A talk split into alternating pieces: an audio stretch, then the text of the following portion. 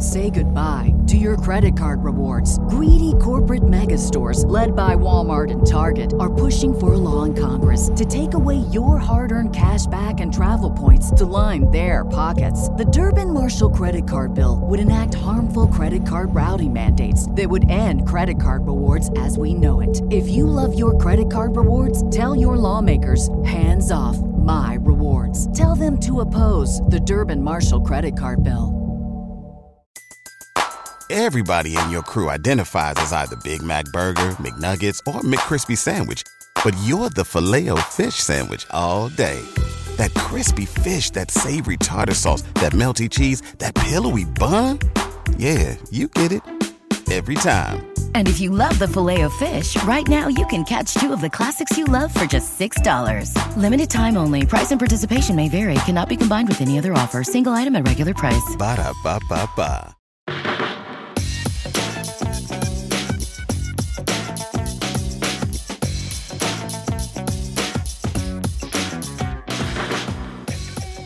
And welcome back to the Barbell Medicine Pain and Rehab Podcast. I am your co host, Dr. Michael Ray. I'm a chiropractor in Harrisonburg, Virginia.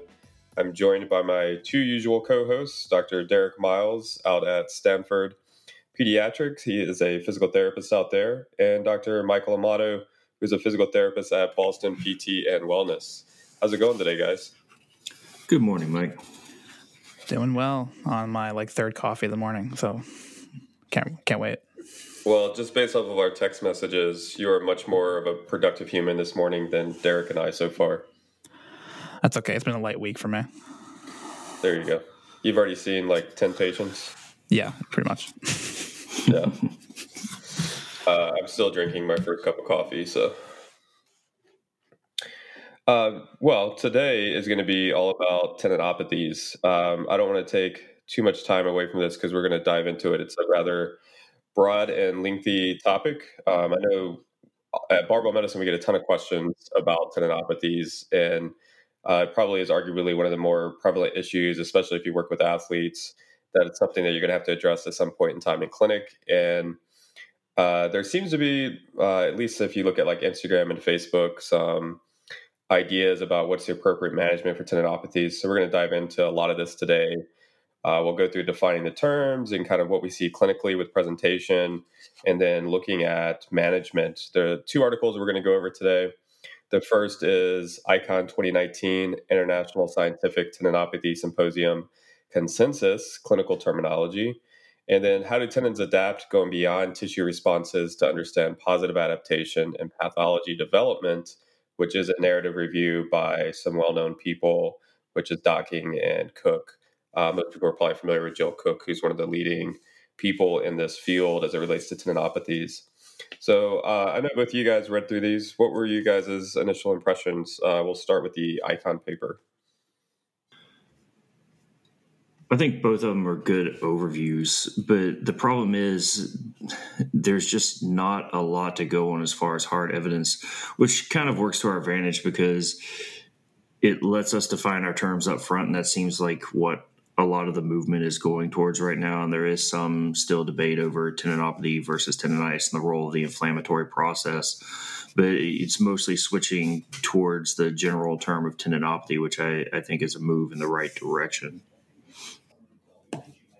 Yeah, I think it's like highlighting how we're at like a turning point with the identification and, and like the research of what we're dealing with. So, it's exciting and interesting, but it's uh, there's still a lot of unknowns.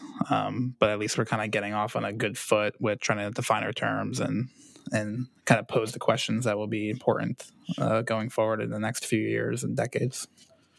Well, I'm a, uh, as most people know, term kind of guy. I like defining our terms. So, uh, yeah, I think the uh, consensus paper, if you guys aren't familiar with this as a listener, um, in essence, when they do these, they get a bunch of quote unquote experts from the field from various backgrounds, so usually various titles, and they come together in a location. I think this one was in the Netherlands, and they kind of sit down and talk about um, collectively how, in this case, how to define the term. But these can get from just defining terms to diagnoses to management, so on and so forth, future directions for research. So I think for this particular one, they sent out a questionnaire that the participants filled out And then they invited all of them to come to the Netherlands and talk about any disagreements that they had in the questions that were asked of them, primarily focused on what terms should we be utilizing when we're talking about what they call quote unquote tendon related pain. Um, and I know, like, uh, since I've been in practice, I, especially locally here, a lot of people still think, say things like tendonitis, which implies um, kind of at the uh, root of that word is going to be this idea of itis, which is going to be an inflammatory process. And as we'll get into here in a little bit, that doesn't always tend to be the case. And not only is it not, we're not really sure how much of an influence it has in symptomatic development, but also um, that tends to make people think, well, if it's an inflammatory issue, then I just need to correct that. So then we have this like introduction of NSAIDs or steroidal implements and, and so on and so forth. So we'll talk about that a lot today. But overall, I think the biggest takeaway, as Derek was saying, was we want to really shift the entire communication around this topic towards tendinopathy. And so tendonitis, we want to move away from because of the inflammatory implications. Tendinosis, which I've I've actually heard people use, and I was kind of um, I guess shocked that I, I saw in here that they didn't think that there was enough evidence to utilize that term. What were you guys' thoughts about that? Yeah, I actually like forgot about that term, but that was something that we used a lot in um in our graduate school, like in PT school. We we kind of learned the continuum of like itis to osis and opathy wasn't really used yet. Um, yeah. And then as we as I kind of moved away from schooling and learned more about kind of like the more of the opathy language, I like completely forgot about Osis. But it, it, it can get kind of confusing, I think, and I, I think that's why they were moving away from it because they were trying to get away from pinning it just on um, the t- the tissue changes that they're seeing in the um, in the imaging findings. Yeah, I think the opathy is the better suffix at this time, just because it does imply that someone is symptomatic, and we can see changes that would be considered not ideal and a high prevalence of those changes long before anyone ever presents with symptoms. So it's just making a delineation between the two. Yeah, I, I like tendinopathy because it moves us away from like being overly reductionist as this one problem to try and fix as it relates to to this patient population. And so, um, looking at opathy as the preferred term, like the the biggest thing we have to remember with this is the reason we're kind of talking about this is the types of terms we use to discuss matters leads to ideas of what treatment should be uh, done to the person. And the big article that comes to mind that I like a lot is Nickel et al from 2017, which is a systematic review on how terminology influences patient selection of treatment. And based on that discussion between clinician and patient can have profound impacts on what the patient thinks should be done for their case to get the likely outcomes. And so, that, and that's kind of what the authors in this consensus statement are saying is, you know, this is why we need to use this very umbrella-like term to move us away from this one way of trying to fix this issue. I thought it was interesting that I had a note in here that the, the term does not imply the presence of a particular pathological or biochemical process which cannot routinely be assessed clinically. I think they're just with that statement trying to further move us away from any any reductionist type thinking. What were your guys? Well, I don't even know that it's moving away from the reductionist side so much as we can't say with any level of certainty what it is just because it is a spectrum and it's at what point on that spectrum do we start calling things good or bad? And that in and of itself you're just making an arbitrary line of demarcation. And it, it's not like at a, a certain percentage of VEGF alpha you know all of a sudden things are bad. It's just depends on are you symptomatic or not more so yeah i like how it values like yeah like the symptom presentation and like the subjective report because this is almost like the the hip talk with the cam the cam yeah. changes like how are we defining it and then kind of just arbitrarily drawing a line yeah i, I think um, the idea that we're using tendinopathy to represent symptoms in this case is a, a good idea and i agree with derek that it's it's more of the spectrum and we really don't know where on the spectrum a person who's symptomatic falls as it relates to morphological mechanical changes. And we'll definitely get into that when we get into the narrative review today. Um, they did make a point to delineate between tendinopathy and tendon tear. Um, and so a tendon tear would be a partial or complete at the macroscopic level tear of a tendon. And the interesting thing is like, uh, and this is a whole nother podcast we probably could do on this topic, is it doesn't necessarily give us any delineation based on the current evidence of how those need to be effectively managed based on whether it's a partial complete tendon tear. Do you guys have any thoughts on that? Well, I think it's specific. I, I, are you talking about in reducing risk? Um, because I, I, would definitely argue that a partial rotator cuff tear has a lot more evidence for being asymptomatic than a partial Achilles tear at this point. No, they were just saying that we needed to be aware that there these are distinct differences between a tendinopathy and a tendon tear. But even with tendon tears, that uh, and they didn't think that we had enough evidence, at least in this consensus statement, to say particularly how one had to be managed. I think rotator cuff partial tears and even complete tears is a good example of that. Uh, having written on that and looked into it, I'm going to present on it soon. We don't have a lot of evidence to say a particular way has to be done to treat those. But that's a whole other podcast for sure. No, I would I would agree with that because then at least we're like we're delineating the like the path that we're trying to take. We're not trying to like lump everything in together in this tendinopathy umbrella. Right, right. I think that was their yeah. whole purpose of that statement. Now, interestingly enough, um, you know, I, I think we're all probably, I mean, I am, I don't want to speak for you guys, guilty of extrapolating out evidence from what we currently have on tendinopathies to all tendons and kind of a tendon is a tendon is a, a tendon kind of mindset when we're treating this in clinic. Um, but really, the bulk of the data that we have on this topic is patellar, Achilles, um, and I don't even know how much data we have on this, but they felt like we had enough to say that this would also fall with peroneal tendinopathies and medial lateral elbow tendinopathies. And that is where we have the, the majority of our data for discussing this. Real more importantly, or mostly, would be patellar and Achilles more than anything. And so we really are extrapolating out a lot of our approach to this discussion from these kind of two primary areas. And then they made a point to say, you know, there wasn't enough data to make informed decisions or to have representation for rotator cuff, posterior tibial tendinopathies, and gluteal tendinopathies. Do you guys have anything to, to weigh in on that? Well, really, if you look at it as far as the heavy, slow resistance side that tends to get heavily advocated, there's only three papers, two by Kongsgaard and one by Beyer Beyer. I'm not entirely sure how to say his name.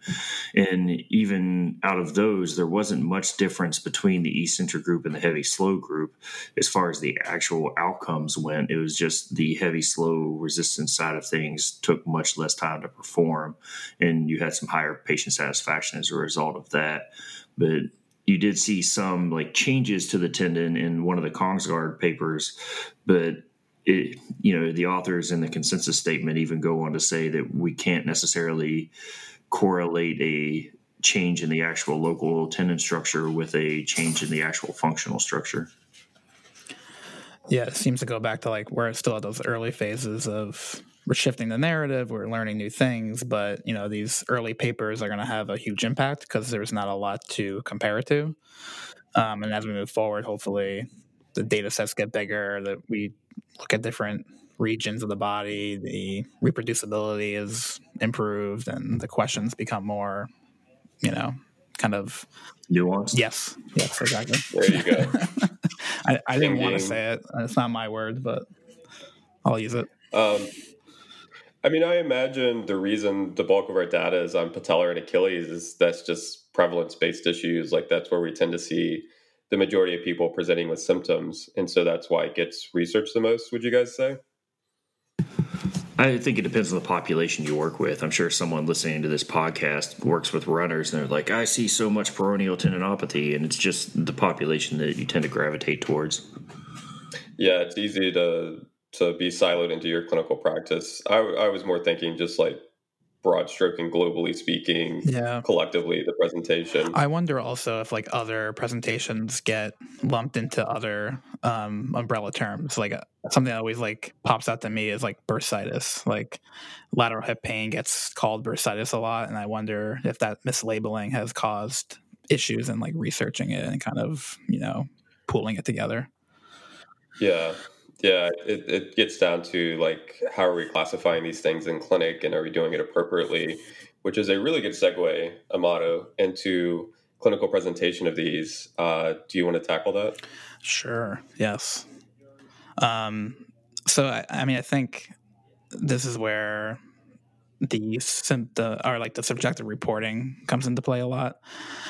And it's always interesting doing these like now starting to do these consults online and you're like making these judgment calls on based on subjective reporting. So but I think a lot of it is seems to be pretty clear in terms of these kind of like long term, long standing symptoms that are pretty local and focal to tendinous areas. And I think the Achilles and patellar tendon are probably easy to study too because you can like point to them pretty easily. So location, um, duration of symptoms being like usually longer than a few weeks, and being um, kind of reactive and affected by activity seems to be kind of like the the hallmarks of uh, tendinopathy. At least, kind of what I'm seeing day to day in the clinic.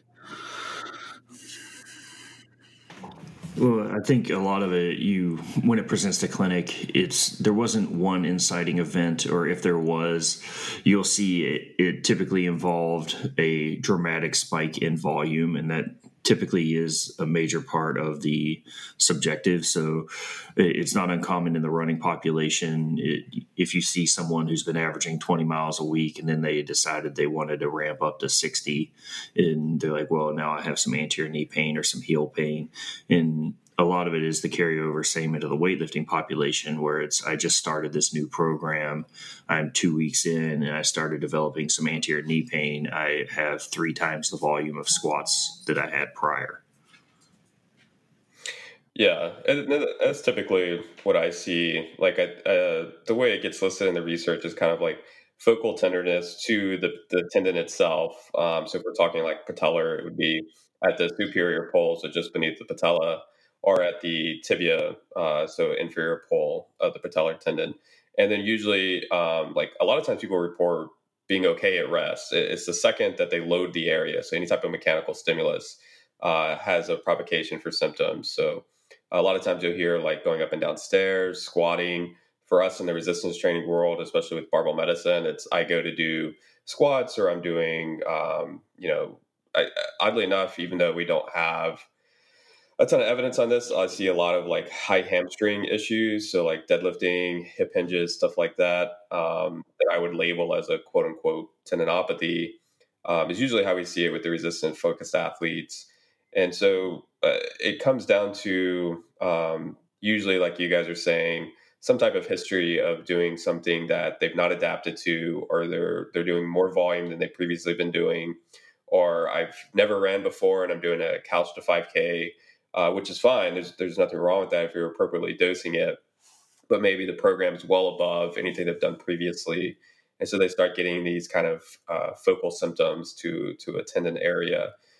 And um, it's interesting because I think a good discussion we could have today is we don't really know. Um, there's no one way to approach this doses discussion that we'll likely get into later on, but there's no um, I don't want to say right or wrong way because there's certainly a wrong way to do this stuff, but we don't have an idea of like, oh, okay, well, you're you've been symptomatic for two weeks, so we've got to regress way back to this, or we've got to approach it from three sets of 15 or four by 12, going back to the heavy slow resistance like Derek was talking about earlier.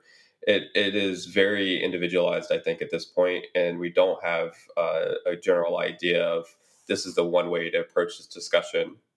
What do you guys think? I think this is one of the few times where you can, well, um, even back up on that. One of the times where you can really make a case that biomechanics seem to matter in, in, the treatment paradigm itself.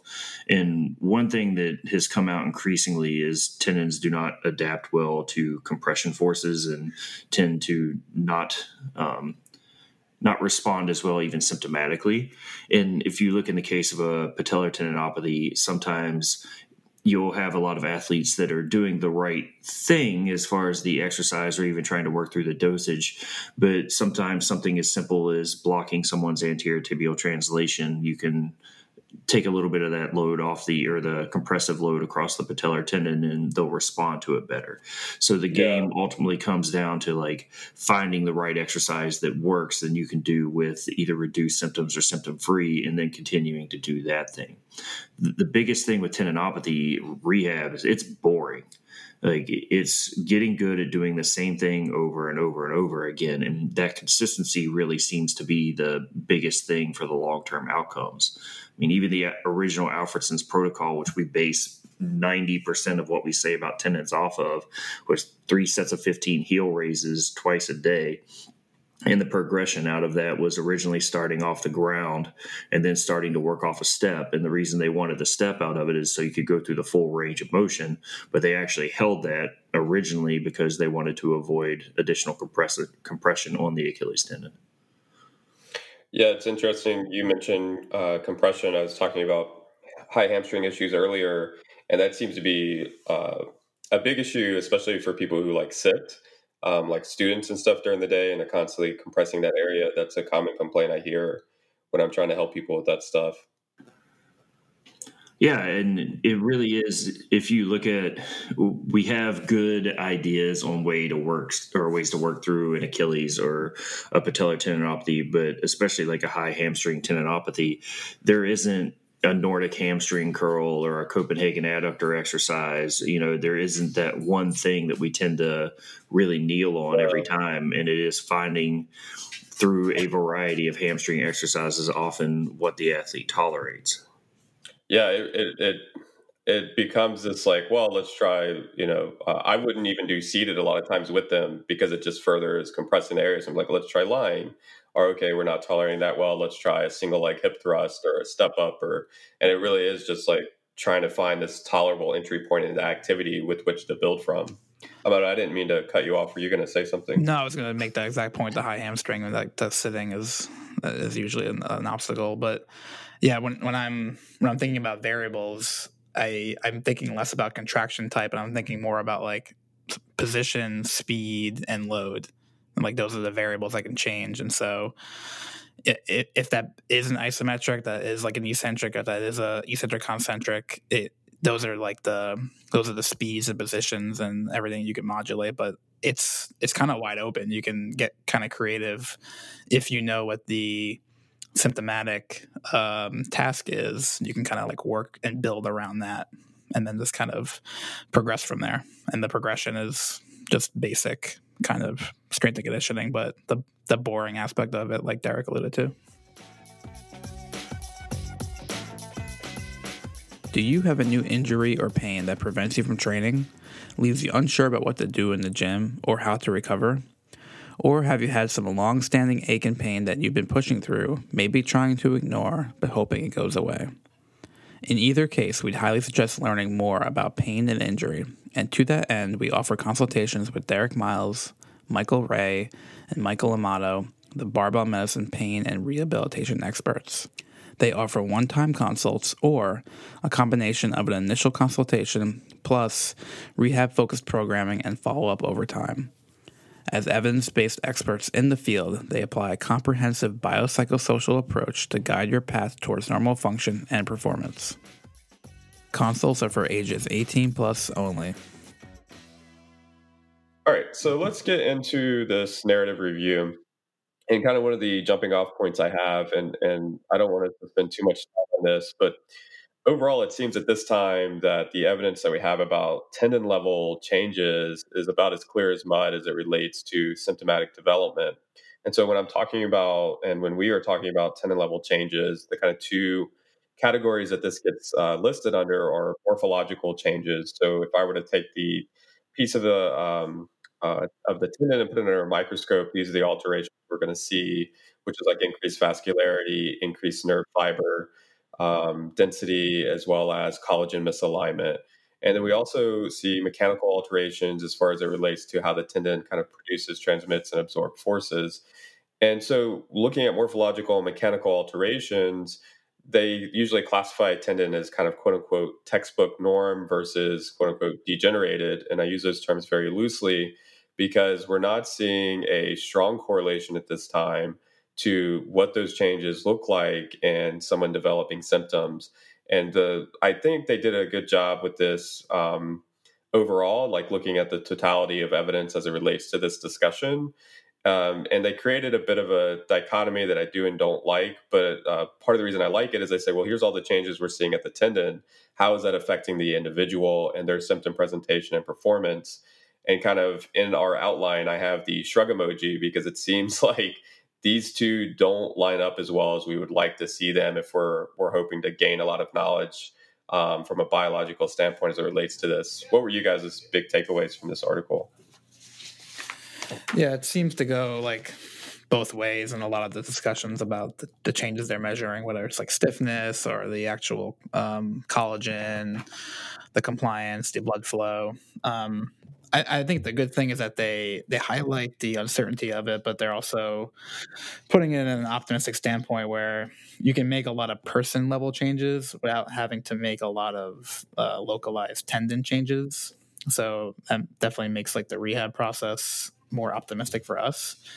Uh, again, we just don't have any like concrete things to say like this is exactly what's going to influence um, the person level changes if we're looking at the physiological changes at the tendon level, since we have like conflicting evidence on both ends of the spectrum. So this overall gets into the problem with probabilistic thinking because if you really look at the data, if you do have things that are considered less than ideal adaptations on imaging, you are at an increased likelihood of experiencing some symptoms. But that increased likelihood gets turned into you are going to increase symptoms or you are going to have some kind of negative effect and that's not the case. And really the literature has moved to where we realize tendons can adapt now. They're just slow and we can stress them in certain ways in order to create adaptations that would be considered more ideal. And it's not yes no it's more how likely is this to occur? And most of the time that is contingent upon stress that's being applied to the tendon. But with tendons being slow to adapt it, it kind of makes sense on why you see these studies about jump load being equal across a team, yet some people becoming symptomatic and some people not. Well, odds are that 12 week jump program, that tendon had adapted in the prior 17 years of their life, in 12 weeks is not even a flash in the pan as far as the overall stimulus load that that tendon's taken time to adapt to. Yeah, I, there are two um, two good words that we've used so far in this discussion that warrant defining that they did in this paper, which would be uh, adaptation, which is they define as how an organism, organ system, or tissue alters its structure or function to best suit its environment. Which I like. It's kind of a dynamical definition for this. And they they do say, you know, and I think this is really important when we get into to rehab in just a minute is that tendon adaptation is driven by application or absence of mechanical stimuli. Um, and, and the reason that's important is I still today in clinic see people coming to me after six weeks of inactivity, and I'm like, okay, so you got symptoms. Like, why did you stop all activity? Well, that's what I was advised by, you know, X title, whoever that may be, is I need to just rest. I'm like, no, no, no. Like, if this is truly a tendinopathy, that's that's the last thing we want to do because the second you just go into full rest mode and you completely offload the area you are now teaching the tendon to adapt to a lower level of activity than you were already adapted to which is a, a very net negative approach to this. Um, uh, if you guys want to add anything on that, yeah. From from working in peds, I tend to frame everything through the school system now, and the uh, analogy that I'll use all the time is, you know, if you fail a math test, you don't spend the next six weeks not studying math and then go take the test again and expect to pass. Oh, that's and, good it really is like this absolute rest. If you're going back to the same level of load, the expectation of you're going to adapt through rest, you may improve your symptoms, but you certainly haven't changed anything that's going to make you better apt to handle what you're going through. Right. And and this is a good lead in to uh, load capacity defined, and they it's a it's an okay definition. I like aspects of it and they define load capacity as able to perform functional whatever that means movements at the volume and frequency required without exacerbating injury whatever that means or causing tissue injury which is potentially mediated through changes in tendon properties and or kinetic function the biggest takeaway from this is like the area is going to adapt to the stimulus that you apply and don't apply. And so this really gets into the nuanced discussion of how do we find entry level activity that you can tolerate with tolerable symptoms and then build from there to increase your capacity to go back to the things you want to be able to do. And to Amato's point earlier, like what are the things as clinicians that we can control in this discussion is A, we need to set expectations about dealing with tendinopathic issues.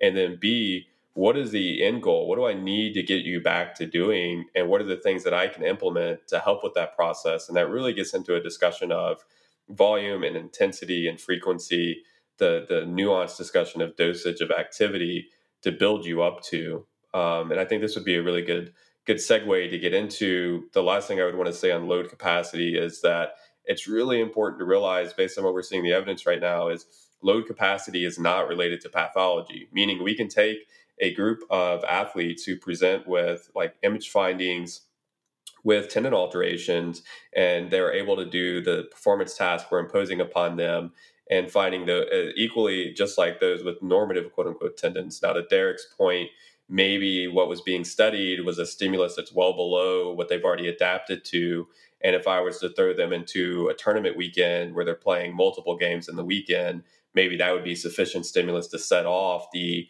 quote unquote degenerated tendons because it does place them at a greater risk.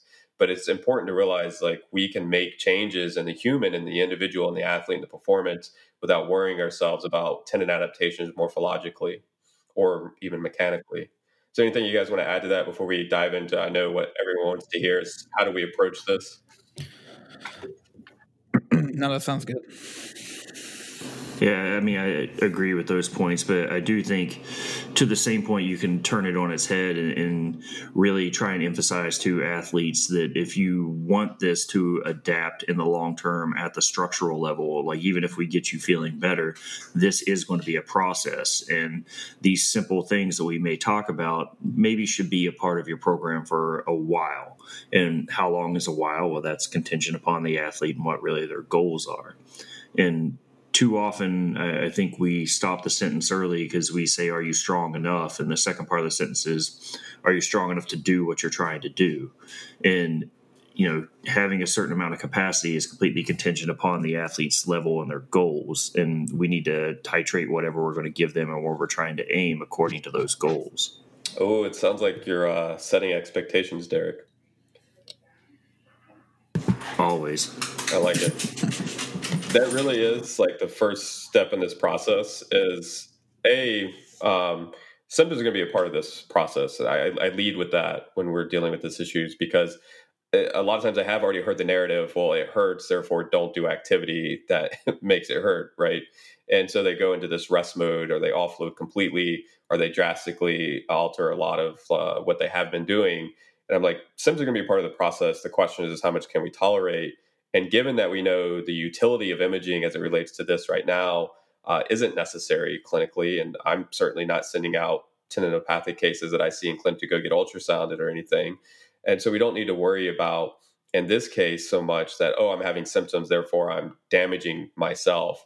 Now, what a way I frame it to them is we want it to, ha- to have tolerable symptoms through activity where it's not exceeding um, the point where you feel debilitated, so unable to go do other life activities, or it's constantly occupying your thoughts. So I kind of lead with that expectation that symptoms will be a part of the process, but that's okay. We need to find tolerable symptoms with which to build from to increase your capacity back to activity. And then to Derek's point is this is going to be a process and I don't have, you know, the big question is, well, what's the time frame? And the only article that I've seen that even remotely attempts to give a time frame, uh, I can't remember the the particular paper, but it was a 12 week time frame and that was just because i believe that was the dosage of the intervention that they utilized. And so i don't know that we have a good grasp on how long this this process will take to get you we can get you back to activity but it's a question of what other things to derek's point do we need to keep you doing so you can adapt be able to do this the activity you want to be able to do you guys have anything to add to those two expectations? Well, I think it's a good like learning process too for the uh, patient or athlete because if they haven't done this yet, then they're gonna gain a lot in terms of like how learning how to manage both like training and symptoms and uh, kind of life activity for if this comes up again or something similar similar like this comes up again. I feel like tendinopathy is like rehab in a nutshell, where you get to like do all these like long term process, expectation setting. You know, you're we're making local changes, we're also making global changes. So it kind of like I feel like it's a good teaching moment uh, for the patient in terms of how to keep doing this beyond just this episode. Derek, you got anything to add? No, I mean, uh, a lot of this, when I have the conversations with athletes, and like we can get this feeling better, uh, a large part of this is implementing some strategies with which to reduce the risk of it happening again. Yep. And as it directly relates to the barbell athlete, a lot of times, like if this is protective and we're going to have a GPP day in your program, I mean, if it's general physical preparation, maybe your general needs to include a little bit specific just to make sure that we're reducing the risk of having some issues in the past. Not saying I'm going to prevent it from happening. Once again, we're reducing the risk. Yeah, and I think that's a good case um, to to make for like isolation specific movements to the area that's affected. You know, if I'm dealing with uh, patellar tendinopathy, then odds are like I probably will keep in bilateral squatting movements if I can. If you're if you're so, if you're so sensitized and symptomatic that we um, and this will get into the dosage discussion but let's say you're like hey i can uh, i can't barbell back squat at all through any range of motion meaning like the second iron racket from uh, the rack i start having symptoms as i initiate the squat then i'm going to be like okay well that's a 45 pound bar for most places or 20 kilo entry point into activity can i switch you to a goblet squat and do full range of motion squatting with you which will give me more options at lower weight. And if I'm not able to do that, then it's okay. Is there a particular range of motion where you're more symptomatic that I can just cut out for a little bit and then reintroduce? And if you're not able to do that, then I might be can we leg press or can we do something else? But even then, I still like to include isolation movements to the affected extremity. So maybe we do single leg leg extensions or we do step ups or split squats. Um, how do you guys uh, kind of approach that? I think a lot of times it's about doing something that uh, they didn't think that they should or could. You know, I think like a lot of those isolation or single leg movements, you know, it depends on where you're coming from. If you're a runner and you don't have any history of strength training, then obviously those might be easier entry points. But then if you're a barbell athlete and you mostly do like the big movements, you may not have thought that that was going to be an effective strategy. So I think it's like introducing those novel ideas, but that are going to lead up to the bigger picture end goals is can be quite powerful in the beginning because then it gives you something tangible that you can work with and kind of progress. Um, and then if you're looking at it from the tendon aspect, like the isolation work seems to be more inducive of that look those local changes that we're aiming for in the long term. So it's kind yeah. of a, a win-win. I think a lot of times we get so focused as athletes, and I know I've been guilty of this myself, of focusing on the activity we can't do and getting frustrated that I can't deadlift or I can't squat. And we forget about the fact that there's like hundreds of thousands of exercises that we can be doing. And maybe if we go do those things for a little while, we can come back and do the thing that we really want to do. And that's part of the whole process. I think a lot of times, especially uh, we we're definitely gravitating towards bucketing either endurance athletes or barbell athletes out of this, and you know, telling a runner they can't run is not the greatest conversation and telling a power lifter they can't squat is no less fun but being able to say well we may not be able to do this for a short span but here are other things you can do with which to satiate your desire to train. Yeah, I think it's just giving them options and getting them to realize like we can still keep you active, and in fact, that's what we need to do so you don't have a complete loss of baseline fitness levels. Um, but you know, here here are the options that we can do, and that's part of setting those expectations and getting buy-in from people.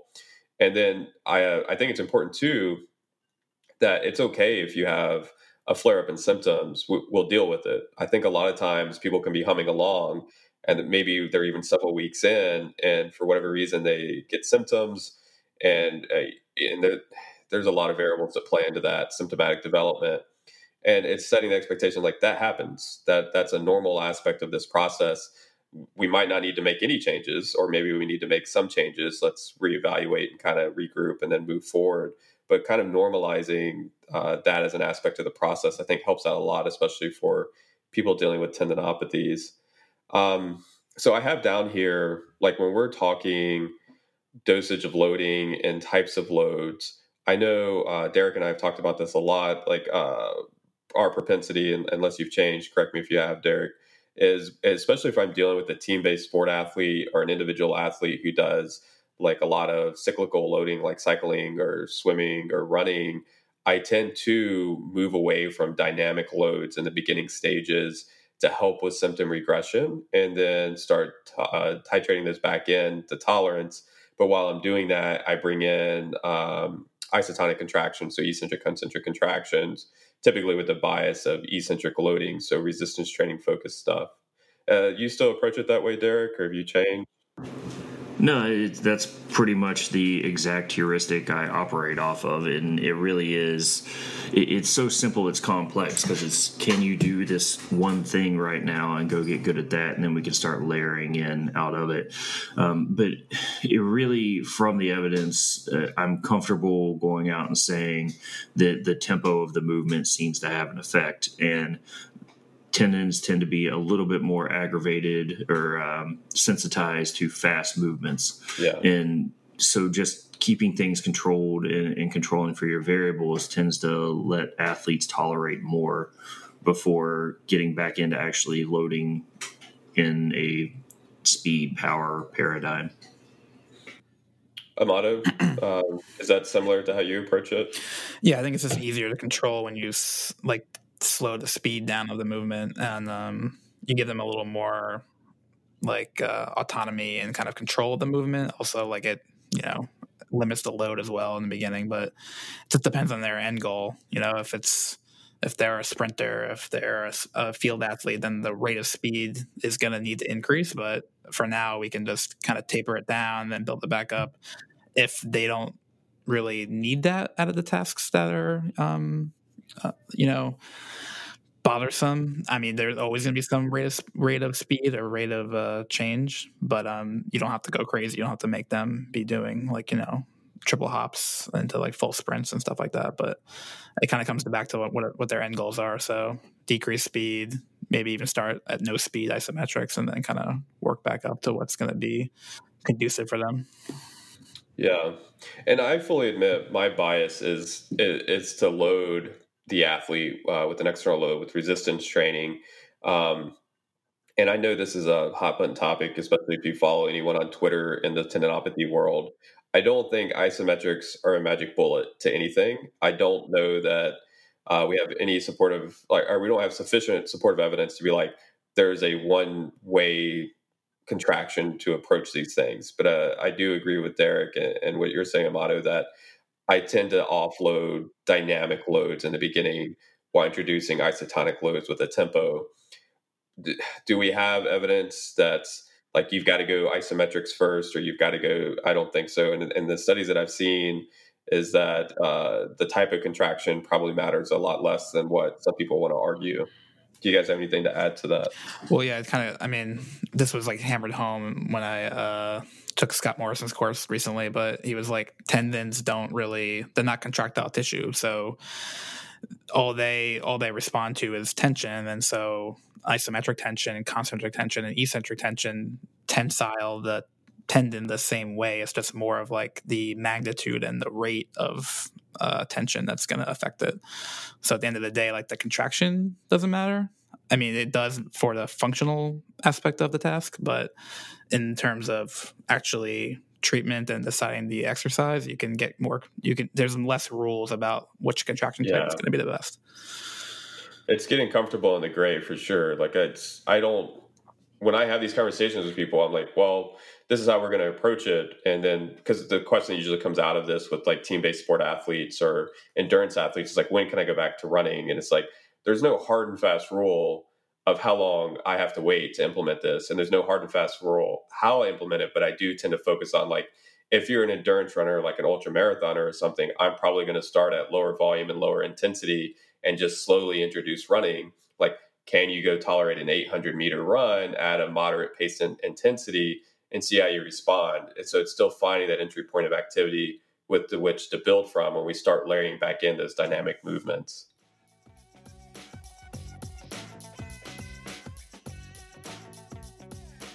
The Barbell Medicine Review is a monthly publication where the doctors provide insight into the latest scientific research and deliver it right to your inbox. Every month, doctors Jordan Feigenbaum, Austin Baraki, Derek Miles, and Mike Ray pick one scientific paper apiece that pertains to strength training, nutrition, pain science, injury management, or other related topics and write an editorial describing the methods, results, overall impact, and practical application of the papers being discussed. All four editorials are peer reviewed by the other doctors to make sure that the information being delivered in the Barbell Medicine Review is accurate and accessible. We also provide citations for both the primary paper being discussed as well as the supporting evidence where applicable. If you've been looking for a resource to help you stay up to date on the latest research on these topics, this is a great option and we would love to share it with you. Mike, I think to your point, especially with the example of the ultra marathoner, though, it creates a little bit of a discussion about where we start as well. Because I don't know that I would be as predisposed to start an ultra runner with an 800 meters, just because that to them is the equivalent of like you and I walking 20 feet. And I think sometimes knowing what their goals are, because you know most of us, if we had someone who squatted 750, we would start them with an empty barbell, but that same workout, we would probably our plan will be to work up to what would be considered a relatively significant amount of weight for most humans. And I think for the ultra runner, my question is typically, well, at what distance do you really feel like your warm up is complete? And most of them don't even feel warm until three miles. So, you know, it's okay. Today we're going to try for a three mile run, which to our Couch to 5K person, three miles may be the top end of what they're really trying to accomplish on a regular basis. So it's being able to titrate into like what that athlete is adjusted to and kind of what their expectations are. Now, if the ultra runner had symptoms at two and a half miles, it'd say, okay, there's our ceiling. We know where we are. Let's live there. Yeah, I was just using it as like off the cuff example. Uh, I agree. You yeah. need to find some type of tolerable entry point that would be relative to prior engagement of activity. All right. So the next thing would be intensity, um, which could be measured a lot of different ways, which would be well, let's go back to volume for just a second. For the resistance focused athlete, we're often talking about sets and reps for resistance training. Um, and then uh, also, I would tend to lump frequency into volume, so number of days of training. These are all the things that you could say you could start changing to make an impact on uh, symptoms and getting them to keep doing activity and build from there. And so um, I know, especially in the powerlifting world and weightlifting, the focus tends to be on lower reps and higher intensities a lot of times. And so maybe that's the first change we make is we decrease external intensity and internal intensity while slightly upping volume and see how they respond and, and build from there. When we talk about intensity, that could be internal. So obviously our bias is going to be using rate of perceived exertion or RIR, reps in reserve. And then external intensity would be the load in which they're trying to lift. If we're talking though from a sport specific standpoint, like let's go back to our endurance athlete with the runner, volume would be much more related for them to number of days of the week that they're running, the distance in which they're running as well. And then intensity would be more focused on a time factor, which could still be volume as well, like how long are they running for?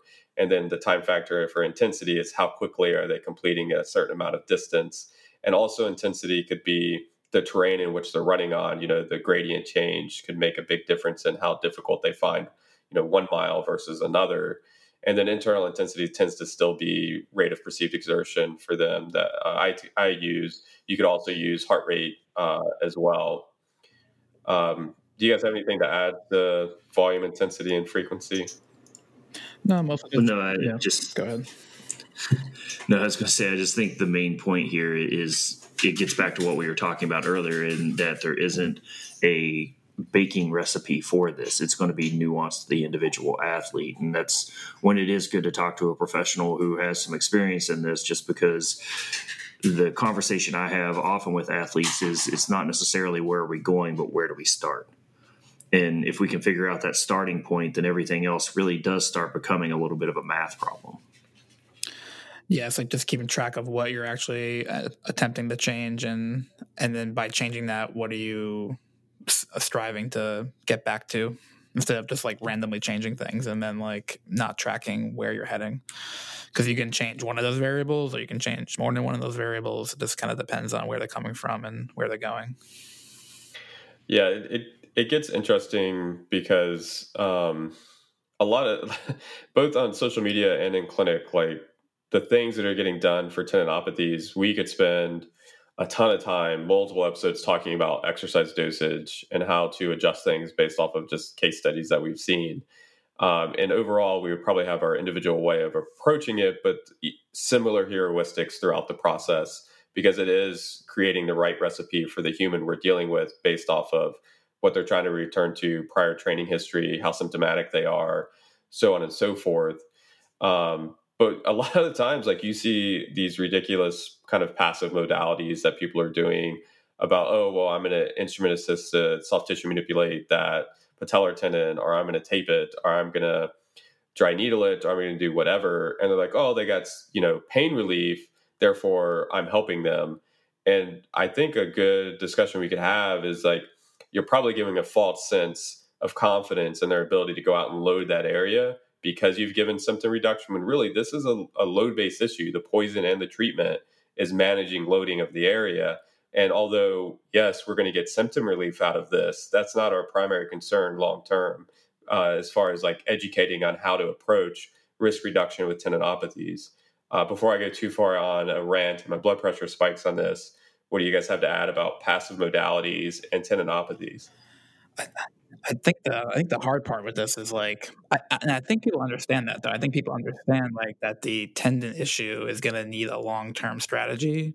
Then I and then I think the and this is like the classic argument is going to be like, well, what can we do right now to make it less symptomatic, and then that way we can train, which obviously I don't uh, abide to and agree with, but I think it's the hard part. Is like there's some dissonance. Like I think people understand that there's going to have to be some active strategy, but they're still piling on the passive strategies, and I think that's like where the headbutting comes into play, and that becomes a challenging conversation but I, I think we I think we have enough variables that we can address that can help in the short term as well as the long term. Not that we need an immediate short term effect, but everything we just talked about in terms of like activity management and looking at different exercises that you can tolerate, I I, I think you can make the short term changes that eventually lead into the long term changes without them being separated. Because then like the addition of the passive modalities in the beginning, I don't know how to progress that like that doesn't have progression. That just has like a do use or do not use depending on symptom presentation, which doesn't really have like a sound heuristic to me, at least. I'm going to go back to my math test analogy from earlier, and I think passive modalities are is essentially the equivalent of if you failed the math test, putting a sticker saying you did it on the math test it, you still failed. It, you may feel better because you got a sticker, but it's certainly you're not getting any better at math from getting that sticker. And that's basically the bucket that I would put a lot of the passive modalities in. Like, under no circumstances is it making you a better athlete. Under no circumstances is it helping you adapt.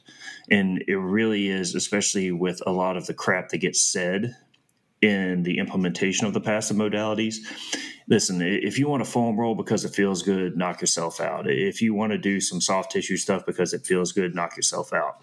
If you think it is helping you get back on the track faster, helping you recover faster, or helping your tendon adapt, none of those things are occurring. Yeah. I would. Uh, I don't know that I have a whole lot to add to that. is, your, is, your, blood pressure lower or higher now? I, I feel I feel better now. Yeah. nice placebo. Um, right. It, well, and and so like, I think my biggest issue that I I'm probably a broken record at this point to anyone that actually listens to me, the handful of people, is it's the narrative. I'm like, what are you saying to validate sticking a needle in my patellar tendon. Like, okay, like h- how are you even validating that? And I imagine what happens because that's just my experience and what I see anecdotally from clinicians when I listen to this and see other clinics operate is, well, I just tell them it's going to knock their pain down. Okay, well, I mean, we can spend the next, I don't know how many days discussing placebo like contextual effects and how we can knock their pain down a lot of different ways. And I don't have to stick a needle in them or put a piece of tape on them or create any other BS narrative to substantiate a modality that, especially as it relates to tendinopathies, I think has uh, very little to no efficacy whatsoever for addressing this issue, most especially addressing the patient's thoughts and beliefs and perceptions about the pain they're presenting with as it relates to this issue, and then how to approach it long term from education, risk reduction, and load management. So I think it really, really misses the mark and approaching this from a passive approach. This is a load mismanagement. So the very word of passive, not active, doesn't even compute for me when you're trying to address a load management based issue. That's all I got. Well, and I think this also demonstrates the fundamental misunderstanding of scale for a lot of this. And I think some of this really gets into my biochem background because it drives me crazy when you see these cross sectional slides of tendons that show something that would be considered disadvantageous. And if you look at the little scale on the quarter, it's normally on the scale of micrometers or nanometers. And being able to think that you can be that specific with any intervention that's like putting a period on a wall 15 feet away and thinking you can throw a dart and hit it. I could like totally do that. that's i'm sure you I, you know what? I think you should develop a continuing education course to teach people how to do it. And but really that's what it comes down to. If you look at a lot of these things, and especially as we're talking about tendon, we haven't really touched on this, but the adaptations that we would consider either advantageous or disadvantageous are heterogeneous within the tendon. Yeah. It's not like the whole thing just red light, green lights into something that would be considered not ideal. Yeah. And to think you can be specific with your treatment to wherever the pocket of something you're going to call pathological is, is just farcical. It's it's it's bordering on idiocy. I am comfortable making that level of statement. Yeah, yeah, and, uh, and this is a whole other podcast as well. But I remember writing the instrument assisted soft tissue manipulation blog for Logica Rehab, and when I dove into that, the the origins of IASTM, I was like, oh. So we did this on rat tendons and then extrapolated and assumed that we were having the same effect. And turns out that that just doesn't work at all. To Derek's point about scale, uh, it, it's just really, really bad arguments and typical false premises. And yeah, it just, I think the way I could sum this up is um, I, I, don't recommend passive modalities in general, and I certainly don't recommend them for tendinopathy based issues. And I am comfortable with saying that I think you are doing the person a disjustice if that's a focal point of treatment for tendinopathic based issues that should not be it at all. We should be talking about how to approach this from an activity standpoint. Um, with that said, Amato, do you have anything to add to that? No, I just can't believe it only took us seven episodes. Uh, it took us that long to get into a passive modality rant. Uh, yeah, we held it off for, uh, for so long. I yeah. I think the next thing that we see a lot of that I have down that uh, we just need to touch on briefly is this idea of nonsteroidal anti-inflammatory treatment. Uh, to me, that's heavily rooted to this idea of tendonitis, where people are being told, "Oh, this is an inflammatory-based issue. I'll just take NSAIDs and keep on going." And it's like, no, um, I haven't dove too too far down the rabbit hole with NSAIDs for tendinopathies, but the little I've looked at doesn't seem supported at all for making any meaningful biochemical changes as it relates to the utilization of NSAIDs and to the tendon. And then it still misses the mark of this is a load mismanagement issue. Yeah, it's about understanding the pathophysiology and then can you scale that to the person level and like that it just doesn't make sense. The NSAIDs don't fit into that puzzle. Well, even if we're going to accept that there is some inflammatory process to a, a, tendinopathy, you know, my first question whenever this discussion comes up is, you know, what's the number one thing you need to heal? Yeah. And inflammation. Okay, so why do I want to try and block that if I'm going to concede it's the number one thing that I need for healing to occur? Yeah You know, it, it just doesn't make sense. And it's this assigning of positives and negatives to processes that just are. And there isn't a magical overload of tendinopathy there, or like as far as like it, all of a sudden the inflammation becomes negative. It's it's all on a spectrum. Yeah, and this usually leads into like having tried NSAIDs, and then we go to uh, steroid injections, uh, and usually this gets siloed into locations like rotator cuff or so on and so forth, and then we're going to inject with the steroid there. But everything I've seen, and I'll I'll go ahead and say this for an umbrella approach for injection based therapy doesn't have much, if any, efficacy, uh, despite some of the popularity with things like PRP and prolotherapy for tendinopathies. Um, what do you guys think? if it involves a needle, it has no good evidence for a tendinopathy. And that really is like, once again, getting into this structuralist side of things. Like PRP, and I think this is good for the audience to understand PRP is not PRP, is not PRP.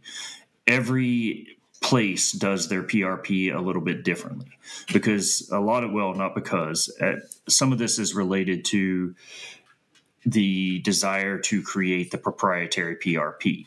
Some of it is people think high leukocyte or low leukocyte PRP is more effective. There are now coming out randomized controlled trials that show that neither one of them are more effective than just a load man- management strategy steroid injections it's the same premise to where we think if we can give this local anti-inflammatory effect but we forget about the fact that some of that anti-inflammatory effect especially via steroid or corticosteroid injection has actually been shown to have some negative effects yeah. long term on tendons there's some risk there for sure yeah and then Tenex is just I, I, don't even know what to call it because I'm trying not to use profanity on the yeah. podcast anymore. We'll it, it essentially, yeah it, it, it essentially is just going in and sucking out part of the tendon which once again we're not really good at identifying what even is the pathological part of the tendon or how much to take out. And this thought that like taking out the pathological tendon is going to magically fix it is just idiotic. And there are no long-term studies or even short-term studies that i'm aware of beyond a few that are posted on the like company's website as far as like n- nothing peer reviewed that even remotely is properly powered or shows any type of long-term outcome. Have people gotten some relief out of Tenex absolutely. Have people gotten relief out of crystal healing? Absolutely. Both have the same level of evidence. I mean crystal healing is pretty awesome. Uh, have you seen those crystals? i was in salem yesterday and there was a lot. I felt it that's that's what came to mind. Do you feel like your entire being is rejuvenated? Yeah, I, I uh, had some tingling in my foot last night and woke up this morning, hundred percent improved. If you PR your squat six weeks from now, I'm going to attribute it to your it's crystal trip to Salem. Yes, yeah, yes. you yeah. need to go back and buy all of those, and we're going to create the Amato Crystal Therapy and we're going to make a lot of money. it's the, totally not my sandbagging of RP nine, but really it's an RP seven. yeah.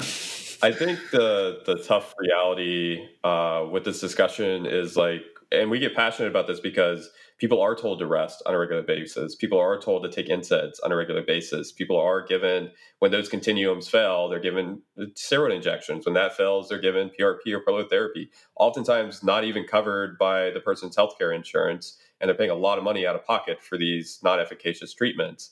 And then it goes to Tenex, and then the cycle continues back to rest. And then they talk to one of us, and we're like, well, yep, it looks like this has just been completely mismanaged for the past, I don't know, two years. Um, I had a case recently that went through all of that and had Tenex. And I was like, yeah, um, this is bad, but there's nothing we can do about it now but get a game plan to get you back to activity and manage load accordingly and move forward. So we're passionate about this because it is actually happening. This isn't a mythical discussion where people don't go through this this continuum of escalating interventions and they're still not getting relief or getting back to activity. So the I think the way I could sum this up is the data that we do have on tendinopathies is we need to set expectations about symptoms and symptom management and then the expectation that this is uh, the best term for this is tendinopathy because we're having a difficult time with finding out where on the spectrum of changes someone becomes symptomatic and why. and then realizing that this is a load mismanagement issue and that we need to find a tolerable entry point of activity with which to build from to build your capacity back specifically to what you want to be able to do. And if specificity matters, if I need you to be a sprinting based athlete, then at some point we've got to do some running and do some sprinting to get you back to that. And then getting long term buy in that this is going to be a process and it's okay to have setbacks. It's okay that you did really, really well with symptoms for four weeks and suddenly something happened, either a life stressor or we overreached on something and you got symptomatic again. That's part of the process. We've got to regroup and move forward. Do you guys have anything to add to that for closing comments?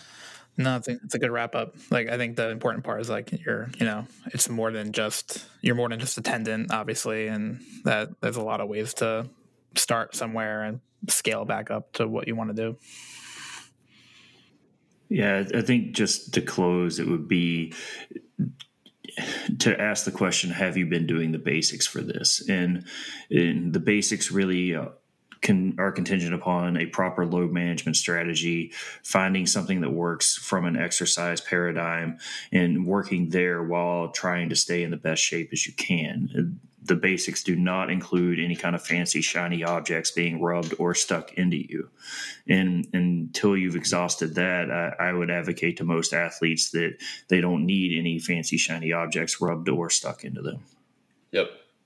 I would agree well we look forward to any comments or feedback that you guys may have for this podcast um, obviously, if you need assistance, we do remote consultations with barbell medicine. This is a, a, fairly prevalent issue that all three of us deal with on a regular basis, both in clinic and remotely. So we're happy to help out with guiding this process. Uh, next month's uh, barbell medicine monthly review, just kind of a, as a teaser, what's coming is going to be all on tendinopathies, and so that issue will cover uh, much more in detail what we've talked about today, and then appropriate management as well. So you might want to check that out if it's is something that you're interested in learning more about. So that will be for November's Barbell Medicine Monthly Review uh, Journal. All right.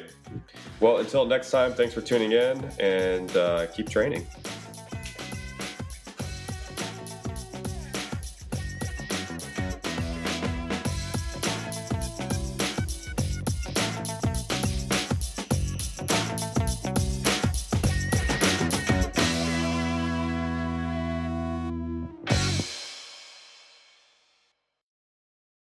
Goodbye to your credit card rewards. Greedy corporate mega stores, led by Walmart and Target, are pushing for a law in Congress to take away your hard earned cash back and travel points to line their pockets. The Durbin Marshall credit card bill would enact harmful credit card routing mandates that would end credit card rewards as we know it. If you love your credit card rewards, tell your lawmakers hands off my rewards. Tell them to oppose the Durbin Marshall credit card bill.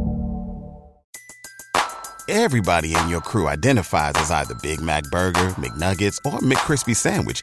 But you're the filet fish Sandwich all day. That crispy fish, that savory tartar sauce, that melty cheese, that pillowy bun. Yeah, you get it.